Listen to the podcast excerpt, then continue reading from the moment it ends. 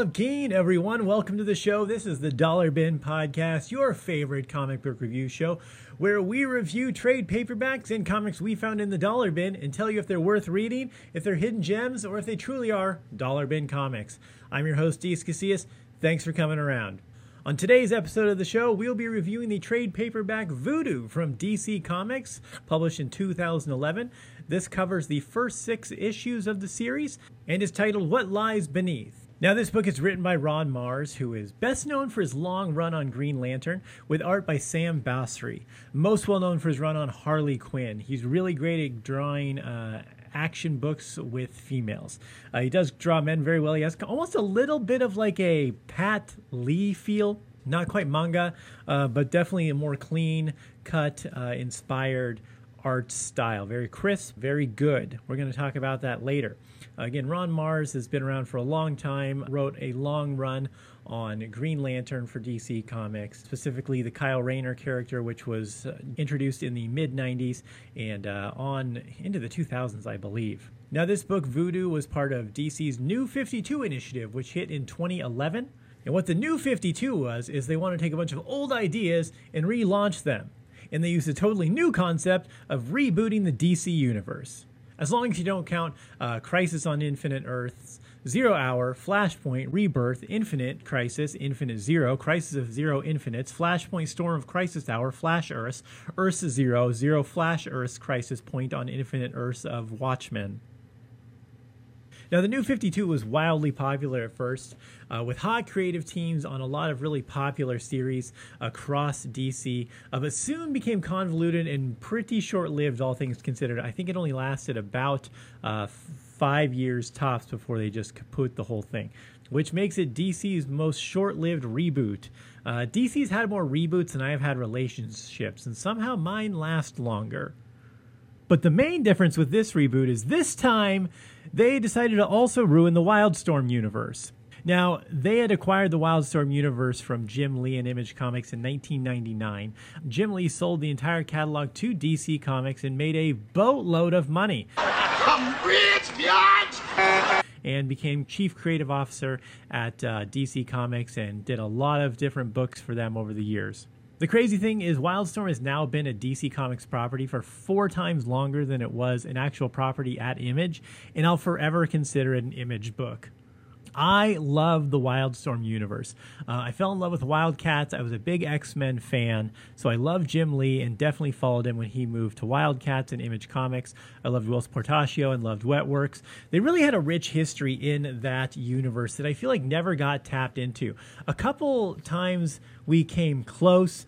Warren Ellis had a pretty good grasp on it. He's done a ton of things uh, with Wildstorm over the years, starting with Stormwatch and DV8, all the way to the most current renditions of Stormwatch into Authority, Planetary, as well as some of the most recent renditions with the Wildstorm comic book that ran for 24 issues. He really seems to be the main architect for this universe. Although, really, he's only playing off elements that were created. Some of the best elements were actually made by other people. Uh, Joe Casey famously has my favorite run of a comic book ever on Wildcats Volume 2 and especially Wildcats version 3.0. If you haven't read those, definitely read them. I'm going to do a whole breakdown, an entire episode on the Wildcats series as a whole. I literally read from issue number one of the original 1993 series all the way through volume 5 recently, and we're going to do a whole big episode on that soon.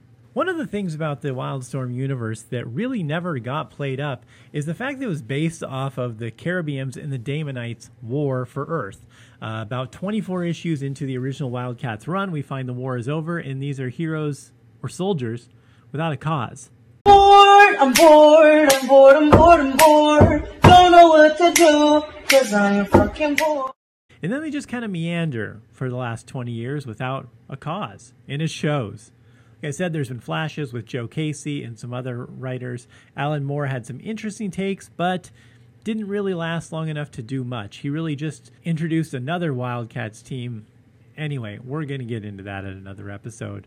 But the Alien War was something very interesting, the Daemonites and Caribbeans, and DC tries to massage this into their new universe a little bit here, using Voodoo as the catalyst for that because she is half Daemonite. At the end of the day, really, DC should have kept the Wildstorm universe separate. Later, they did separate the Wildstorm universe once again with the aforementioned Wildstorm by Warren Ellis, which is actually the third reboot of the Wildstorm universe under DC. They reboot the DC universe more often than they have to reboot my iPhone 1. But again, that was way after they rebooted them from the DC universe back to the universe from the rebooted Eye of the Storm Wildcats 3.0 from the early 2000s and completely passed over the mid 2000s Grant Morrison version. And oh my God, this has the most convoluted history ever. DC just pick a lane. This is one of the reasons I never read DC because I never knew what existed and what was canon and what wasn't. This isn't real. What is real? How do you define real? Say what you want about Marvel, but they've just been doing the damn thing since 1963 and be like, you figure it out, whatever you want. And I like that. Now, I didn't really get into the new 52 that much because I've never been a DC guy, like I said, and I didn't want to see Wildstorm sterilized and homogenized by being just another DC characters. Um, they really had a unique vibe, and you can tell they were created in the early 90s via Image Comics and that whole era of kind of extreme characters and big and bold and actiony, but some of these characters really became more over the years due to certain writers. Uh, Grifter is one of them, obviously, that's a standout. It's had some really great writers tackle him, and I think still has a wealth of potential. But these guys didn't need to be part of the universe. They're they're all based off archetypes that already exist in the DC universe. I don't really think they add to that tapestry. They were developed in another universe, and to keep them true to their characters, they kind of have to be in that own universe still. I mean, integrating Caribbeans and this alien war and like Wetworks gold symbiotes and then Stormwatch into the DC universe just doesn't really make sense. Why would you have a government agency like Stormwatch when you have the Justice League? You have the Justice Society. But I digress. Voodoo is one of the characters also that if you read the Wildcat series actually ends up being fleshed out the most compared to other ones, which really doesn't say much because a lot of those characters are pretty hollow under most writers. I was skeptical because Ron Marz is an old school writer that was great in the 90s and really killed it on Green Lantern series. I didn't read a lot of DC, but his Green Lantern was actually good and pretty groundbreaking at the time. And a lot of those 90s writers did not transition into the 2000s very well. Comics changed. It wasn't villain of the months, melodrama, long bloviating monologues. It was intrigue, espionage, and character pieces. Yeah, there were people in spandex fighting, but what people were really interested in who these people were and what made them tick. Every American was on Zoloft and seeing a therapist. They wanted their heroes to be relatable. So make them some broken ass people. And when I picked up Voodoo, I was really hesitant because this is not exactly a straightforward superhero comic. This isn't Wonder Woman. This is a character that DC people aren't really used to, that hasn't had a rich history of saving the world, being a World War II hero. It's someone who's all in all only has about 100 issues of books behind her over 20 years, which could be good because you can do a lot with this character and no one would really question it. But also, again, Voodoo is one of the few Wildstorm characters that was fairly fleshed out with her history. So there was more depth to her, and I think more people were invested in her. And she had the biggest opportunity to grow, which I think is why DC picked her to have this own series. So I was a little worried that the weakness in the writing may show, plus a strong female character, was going to be tough for Ron, I thought older writers struggle with that. Uh, we're newly integrating this person into the fabric of DC Universe and canon. So, how is this going to be handled? This whole new 52 is pretty delicate.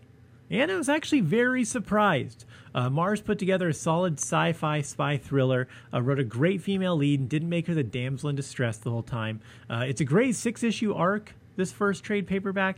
Uh, tells you all you need to know about her role in DC Universe, uh, but also utilizes some of the better parts of her history. It gives her a pretty unique situation. It's definitely a far cry from what she was in the original Wildstorm universe or any iteration thereafter, but I think they did right by her for what she had to be in this particular universe.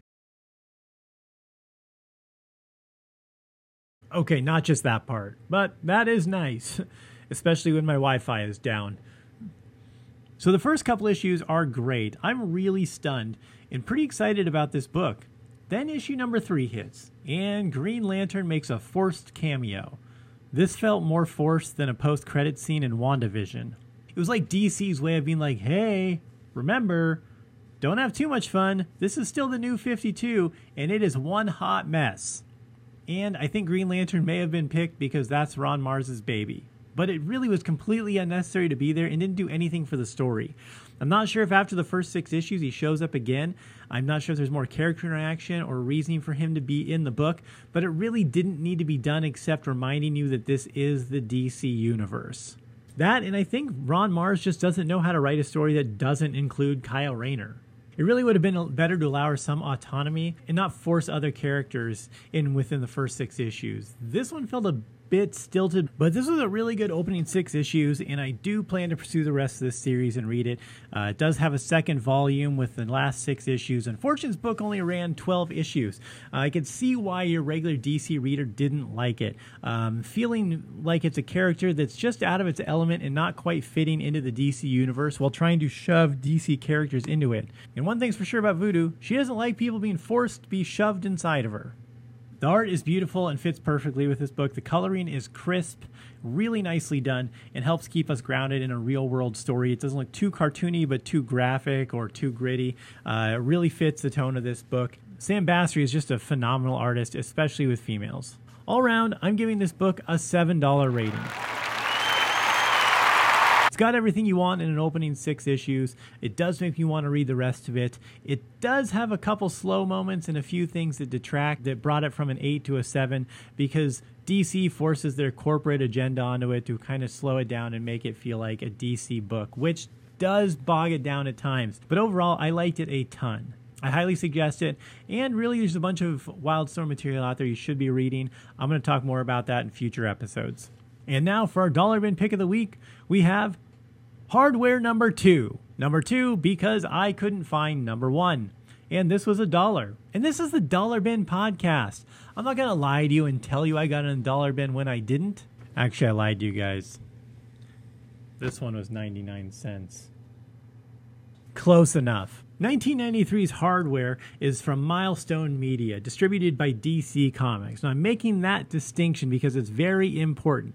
Uh, people assume this was an imprint of DC and these characters were created by DC Comics, but it was wholly a black owned and operated company and much needed at the time they were able to get distribution through DC Comics, which was huge. To have one of the big two distribute you as an imprint, that's phenomenal especially at a time when black representation of comics was very slim. Milestone Media was owned by Dwayne McDuffie, Denys Cowan, Michael Davis, and Derek T. Dingle. Dwayne McDuffie and Denys Cowan are probably your most well known of that group, but they were badass. They were doing things with comic books that weren't allowed at the time. They were like the NWA of comics. The they were able to strike a pretty good deal with DC to get distribution, and DC only had last say on editorial content that they found objectionable. That's it. Besides that, they were completely autonomous, which really was great if you look back at some of this these series material and how progressive and forward thinking it really was. They were way ahead of their time. Unfortunately, Milestone did kind of struggle because a lot of distributors thought that people wouldn't want to read something that was just black comics. Uh, I remember reading these as a kid and I loved them. They kind of gave you everything that you wanted from comic books that you didn't know you wanted at that age when I was in my early teens there were so many independent comic books rising up at this time Image Comics, Valiant, Malibu, and more. But most of them were just flash and flare, not any actual substance. Milestone wrote real stories with real characters, making these people flawed before that was even a trend, and they used all ethnic characters. Hardware was the longest running book with 50 issues. Uh, these books were standouts in the early 90s and really ahead of their time, like I said. The crazy thing is, these were nearly 30 years ago, and America still can't get their shit together on race relations. And this book reads pretty good for a book that's almost 30 years old. The first two thirds is fairly fast paced.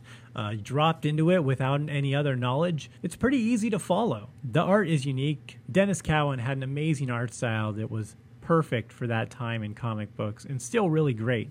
The last third of the book slows down a little bit and dives into a lot of exposition, kind of catching you up and introducing some characters and creating kind of a problem for the next couple issues of Catalyst. I assume it pays off, but it does kind of slow down and really take a change of pace from the first part of the book. Overall, though, this is definitely not a dollar bin book. DC Comics is relaunching the Milestone Media imprint this month in February of 2021, and I suggest anyone who enjoys it or hasn't read it ever before, go back and read some of these early books. Hardware, Icon, Static, all really great stuff. You'll kind of get your eyes open to how comics were back then. And it didn't really do that whole theme of early comic books in the 90s, like we talked about earlier this episode. It wasn't these easy tropes, it wasn't these mindless characters without that are hollow and vapid. They really had a lot going. In real world problems, they made you understand what these characters were going through and the real pathos they had to deal with while trying to save their city. All right, guys, that is it for the Dollar Bin podcast this week. Uh, so definitely go out and check Voodoo What Lies Beneath. Covers the first six issues of DC's New 52 series from 2011. Very good book.